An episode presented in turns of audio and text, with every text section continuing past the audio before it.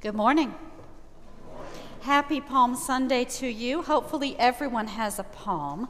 Here in just a moment during our first hymn, you know that every time we sing Hosanna or anything like it, you need to wave them like maniacs. And I think to do that, we should practice. So I'm gonna say Hosanna and make sure you all have palms that you can wave like maniacs. Hosanna!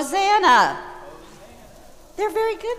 They're very good at it. Okay, the choir approves. You are choir approved. I love it.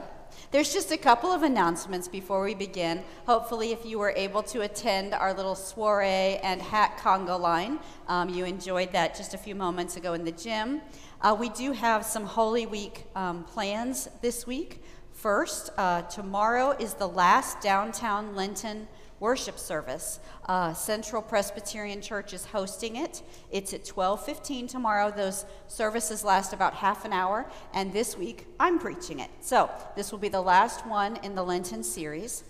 Of course, Thursday and Friday here in the sanctuary, we will have a Maundy Thursday service and a Good Friday service, both of those at 6 p.m. that we would love to have you attend. And of course, Easter morning will be 9 and 11 next Sunday. I think I had another announcement. Phil has Sunday school next week. That was not my announcement, but I will share with you. There will be adult Sunday school next week with Larry and with, will there be Larry? Larry will be out of town, so you can come to Phil's class. With all of those announcements in mind, let's remain seated and let's worship God.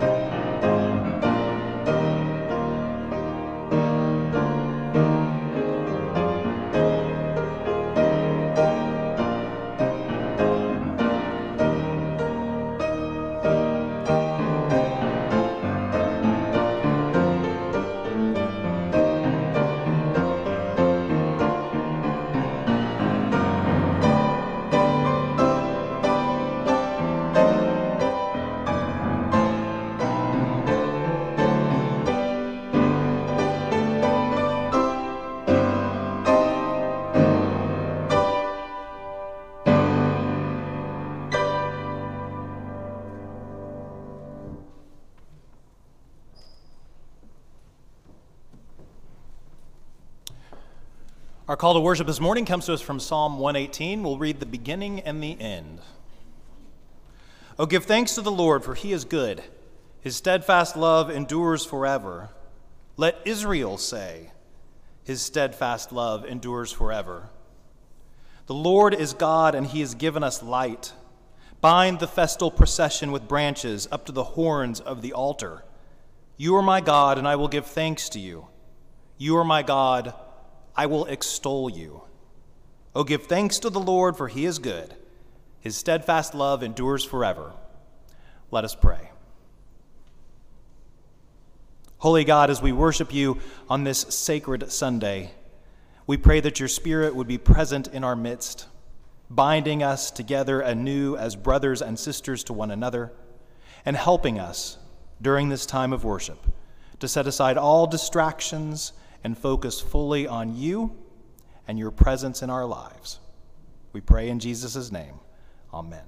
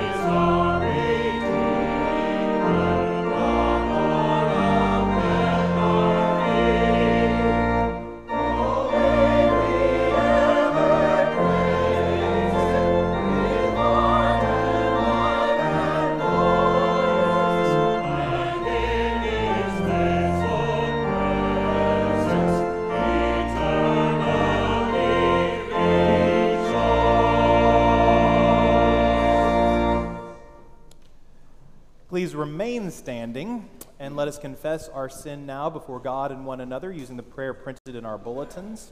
I will point out to you that there is a moment of silent prayer at the end. Let us pray. Jesus, Prince of Peace, you came to us with humility and grace. Forgive us our sin of pride. Forgive us our sin of spite.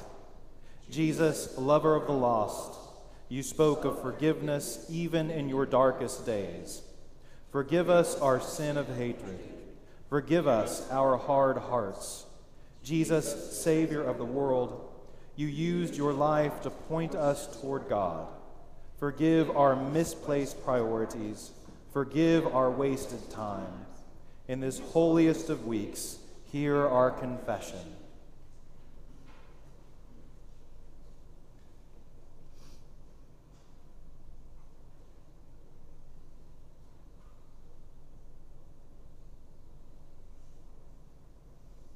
Amen. My friends, who is in a position to condemn? It is only Christ. And Christ died for us. Christ rose for us. Christ reigns in power for us. Christ prays for us. Anyone who is in Christ is a new creation. The old life is gone and the new life has come. Know that you are forgiven and be at peace. And let us sing to God's glory.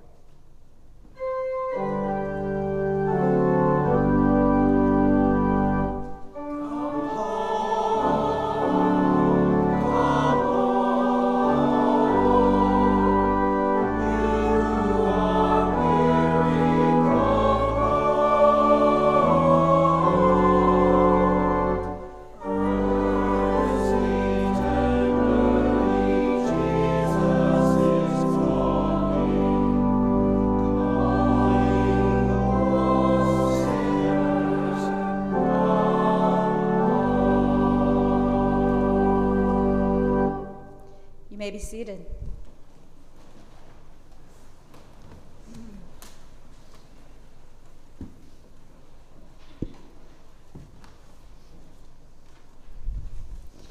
As we prepare to hear God's word, let's pray.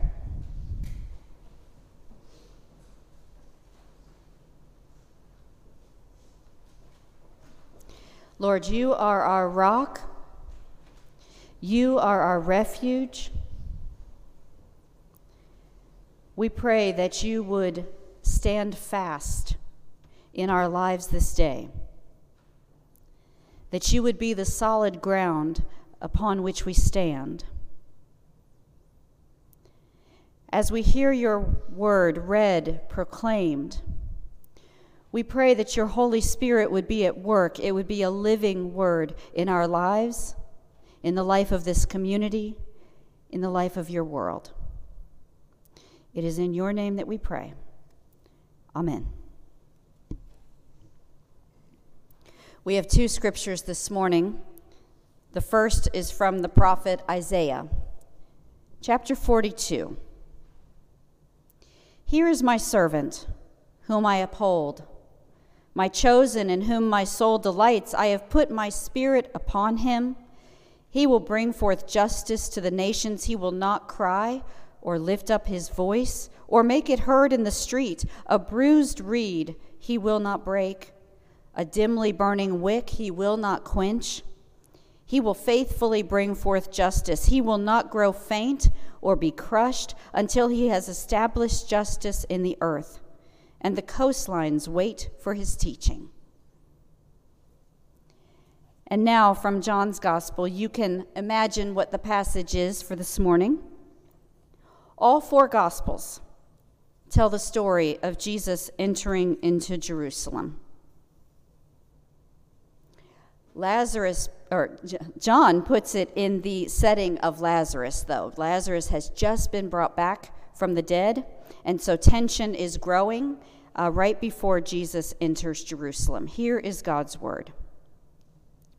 When the great crowd of the Jews learned that Jesus was there, they came, not only because of Jesus, but also to see Lazarus, whom he had raised. So the chief priests planned to put Lazarus to death as well, since it was on account of him that many of the Jews were deserting and were believing in Jesus. The next day, the great crowd that had come to the festival heard that Jesus was coming to Jerusalem, so they took branches of palm trees and went out to meet him, shouting, "Hosanna, blessed is the one who comes in the name of the Lord." Thank you. To the King of Israel. We had some waving over there. Jesus then found a young donkey and sat on it. As it is written, "Do not be afraid, daughter of Zion. Look, your king is coming, sitting on a donkey's colt." His disciples did not understand these things at first, but when Jesus was glorified, then they remembered that these things had been written of him and had been done to him. So the crowd that had been with him when he called Lazarus out of the tomb and raised him from the dead continued to testify. It was also because they heard that he had performed this sign that the crowd went to meet him. The Pharisees then said to one another, "You see, you can do nothing. Look, the world has gone after him." This is the word of the Lord.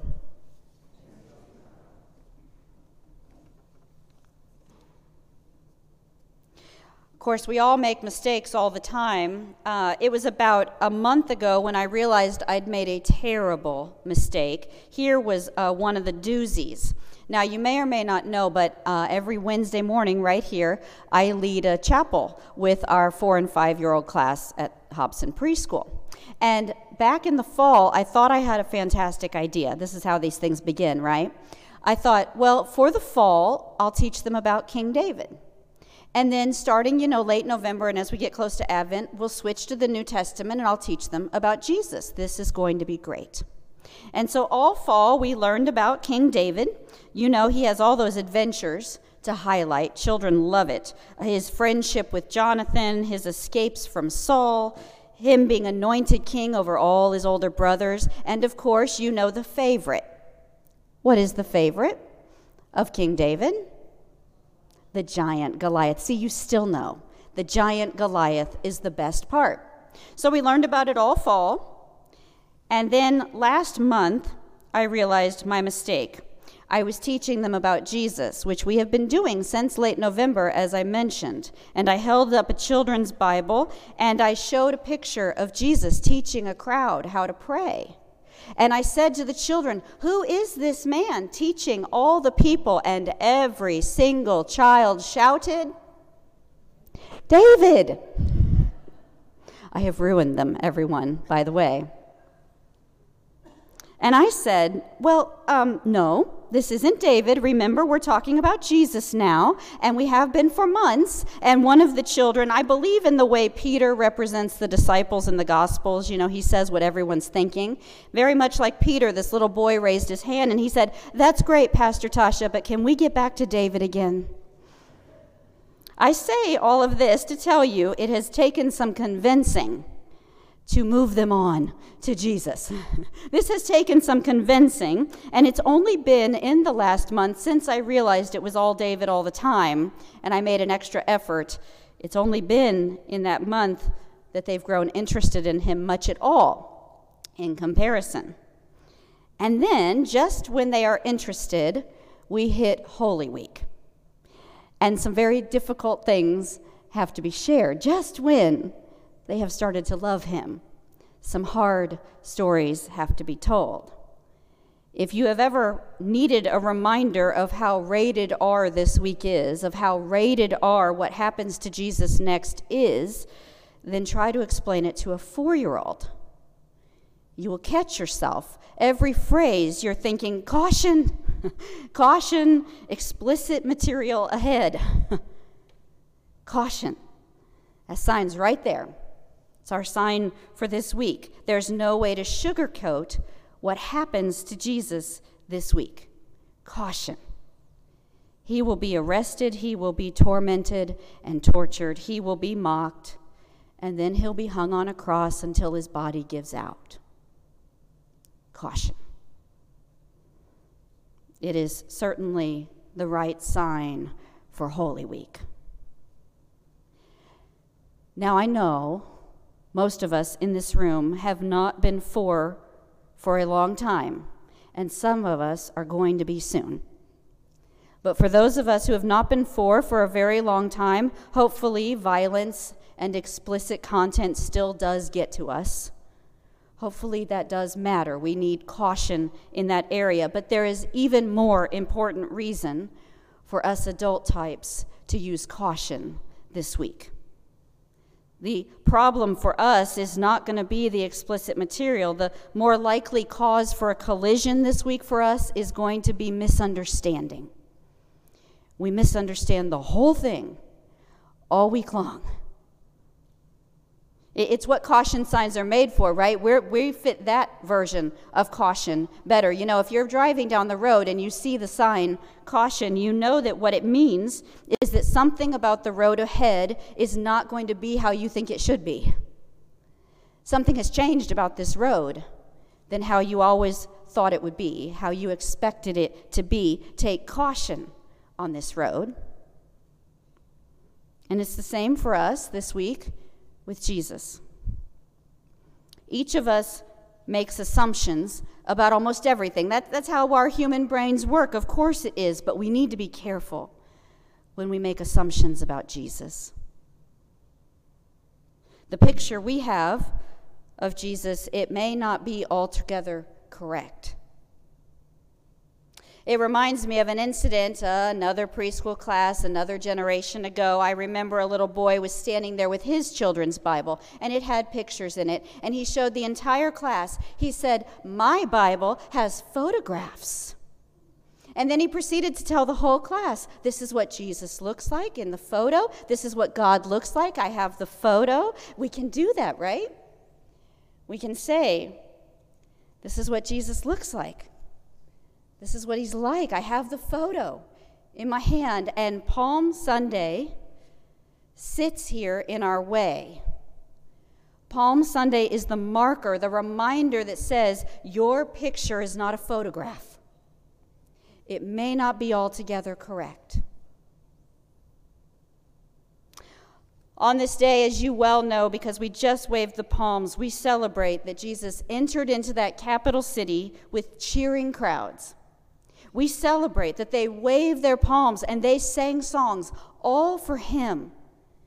It is a picture that fit who that crowd wanted to see. It fits who we'd like to see as well, cheering and a party and waving and song. Except that the crowd has misunderstood. We will see examples of that misunderstanding all week long, but here, during the parade, at the beginning of the week, they already have misunderstood. Here's their first mistake. When they sing that song to Jesus, that Hosanna song to Jesus, they are quoting Psalm 118. And Psalm 118 is all about being near God, having God show up, go into God's sanctuary. That's what it's about. Save us, Lord. Hosanna, being near God. And so the crowd is singing that song, and then they remix it. They add a line that was never there. They sing Hosanna, and then they add, "To the King of Israel." They add a line. The living God drawing near to them, that was one thing, but they misunderstand and they want a king too. They want him here and now, not some other kingdom, some other day. King of Israel. So when Jesus hears their line, that they've changed the song, he goes and finds a donkey to ride on. A donkey. Which all of Israel knew at the time that if you came into a city riding a donkey, it meant that you came in peace, not in military power. But they misunderstood that too. They misunderstood his power. They're following him. I read that part for you. They are following him to see miracles. They're following him to see magic tricks if miracles won't work. They want to see power. And they've misunderstood that his power is sitting on a donkey. His power is peace. Even the disciples are expecting something different. We're told even they misunderstand the meaning of what happens this week, of what begins at the parade and ends at the cross. They have believed for a while now that Jesus' movement was going to bring glory, They have been sure of it. He is great, and so only greatness can come, and that greatness is going to rub off on us as well. You remember they argue about it. They misunderstood. For Jesus, glory is the cross. Glory is sacrifice. And so on this day, on this gateway into Holy Week, all those parade goers, the ones we reenact this morning, they misunderstood what kingdom is, what power is, what glory is. Of course they did. How could they not? Jesus' version of those things is completely opposite to what they knew. So take caution. Take caution because it is different from what we know as well. So this past week, I did not want to have to tell that class of children this story. It's a hard story to tell. But the reason we tell it, the reason we don't just skip from this parade and the singing to the victory of Easter, the reason we don't skip it is because of the kingdom and the power and the glory. That's why we don't skip it. If we don't travel this whole week, we will never begin to understand what kingdom really is, what power really is, and what glory really is. We only learn that by taking caution this week, slowing down, keeping our eyes peeled for what we did not expect to see. There's a group of folks in this church who meet at the Bakery District every Wednesday at 10 a.m. Come on by if you'd like. We aren't meeting this week. Do you like that for a plug? You're welcome to join us, just not this Wednesday. And that group's been studying the Lord's Prayer and the different sections of it. In fact, they just finished it. And because you have that Lord's Prayer memorized, you know the last line of it, what they finished with. That last line is, "For thine is the kingdom and the power and the glory forever and ever. Amen." For thine, for God's is the kingdom and the power and the glory, not ours, not what we would suppose them to be, but what he says they are.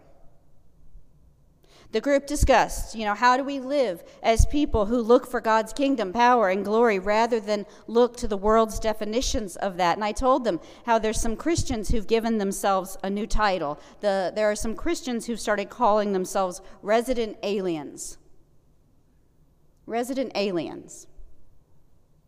And here's why. They do that because we're supposed to have our feet in two different worlds. At the same time, we have one foot in this world here. We live here, for goodness sakes. We honor what God has created. We have work to do here. That's where one foot goes. We're residents.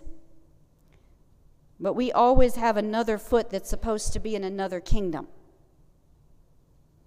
This is not fully our home. It is alien to us in some way. We are just visiting. We have another citizenship.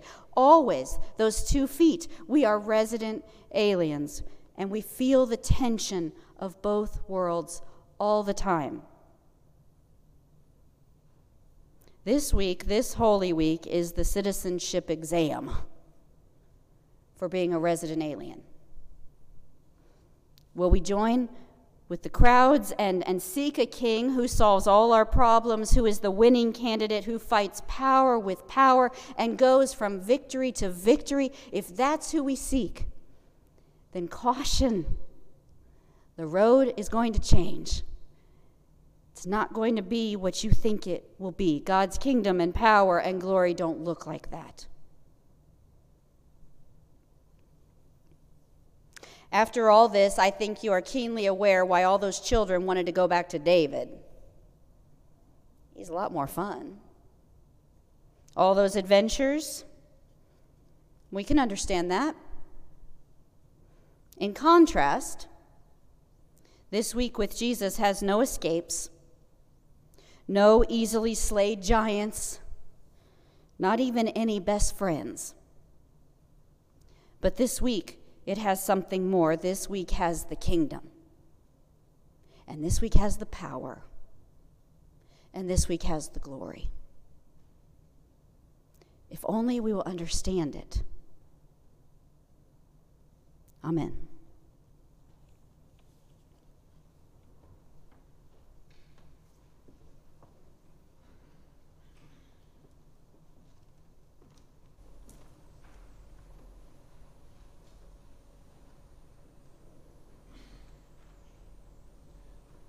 Before we pray, I feel we need a quite proper Hosanna. How do we feel about this? Rob's on board. Hosanna! Caution when we wave these.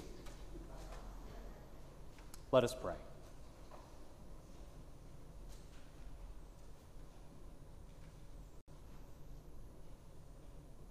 Great and holy and merciful God, we gather before you as one people who have been called, shaped, and formed by Jesus Christ through your Holy Spirit.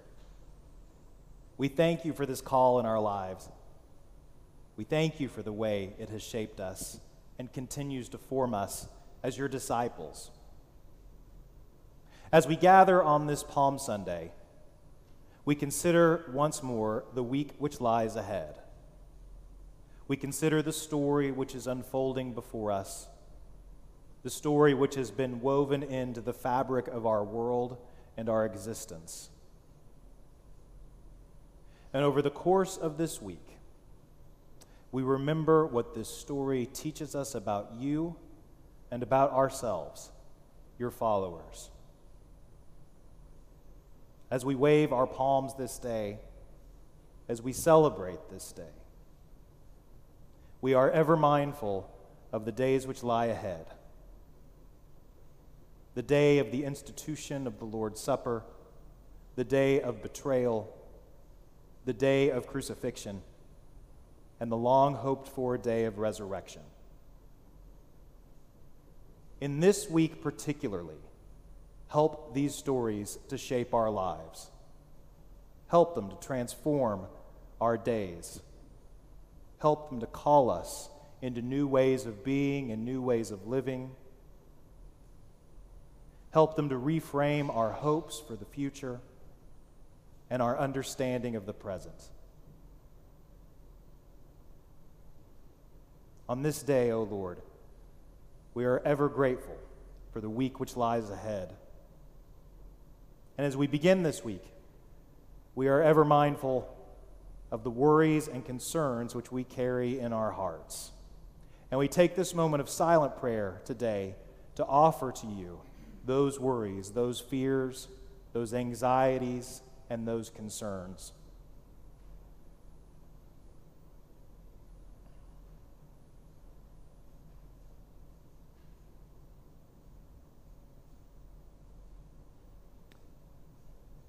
We are also mindful of those whom we love, those who are in need of your grace, your healing touch. And we offer these prayers aloud and in our hearts for particular people and situations.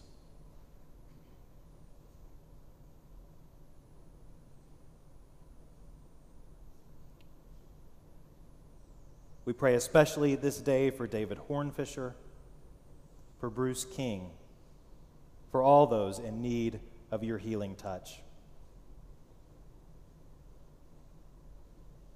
Holy God, as we prepare to leave this place, send us into your world with gratitude and with hope. Help us to serve selflessly, to live humbly, and to walk always with you through Jesus Christ our Lord, who taught us to pray together.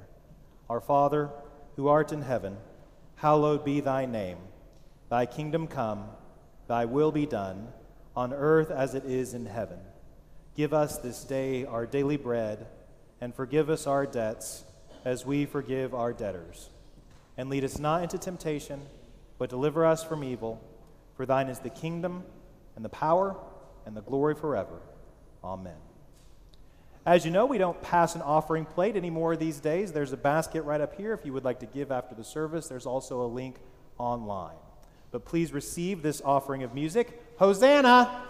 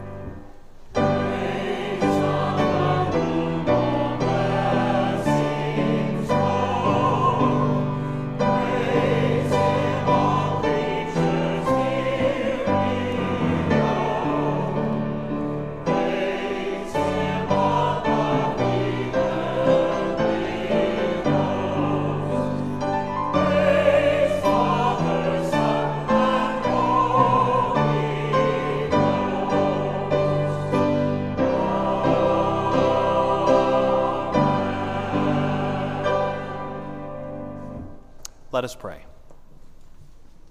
O God, we give you thanks for the many blessings you have bestowed upon us. We return our humble tithes and offerings to you, that they may be used for your glory in this place and throughout your world. In Jesus' name, amen.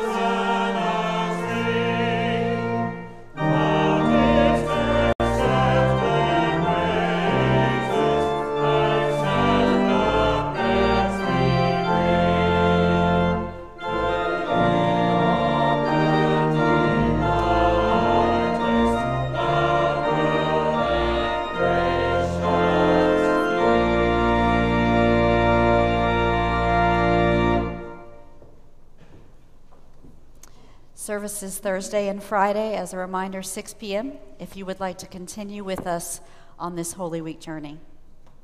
As you go out, I charge you with the prophet Micah's charge when he says, "What does the Lord require of you?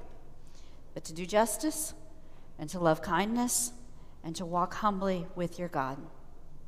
May the Lord bless you, and may the Lord keep you. May the Lord's face shine upon you, and give you his peace, now and forevermore. Amen. The peace of Christ be with you. Please greet one another in his name.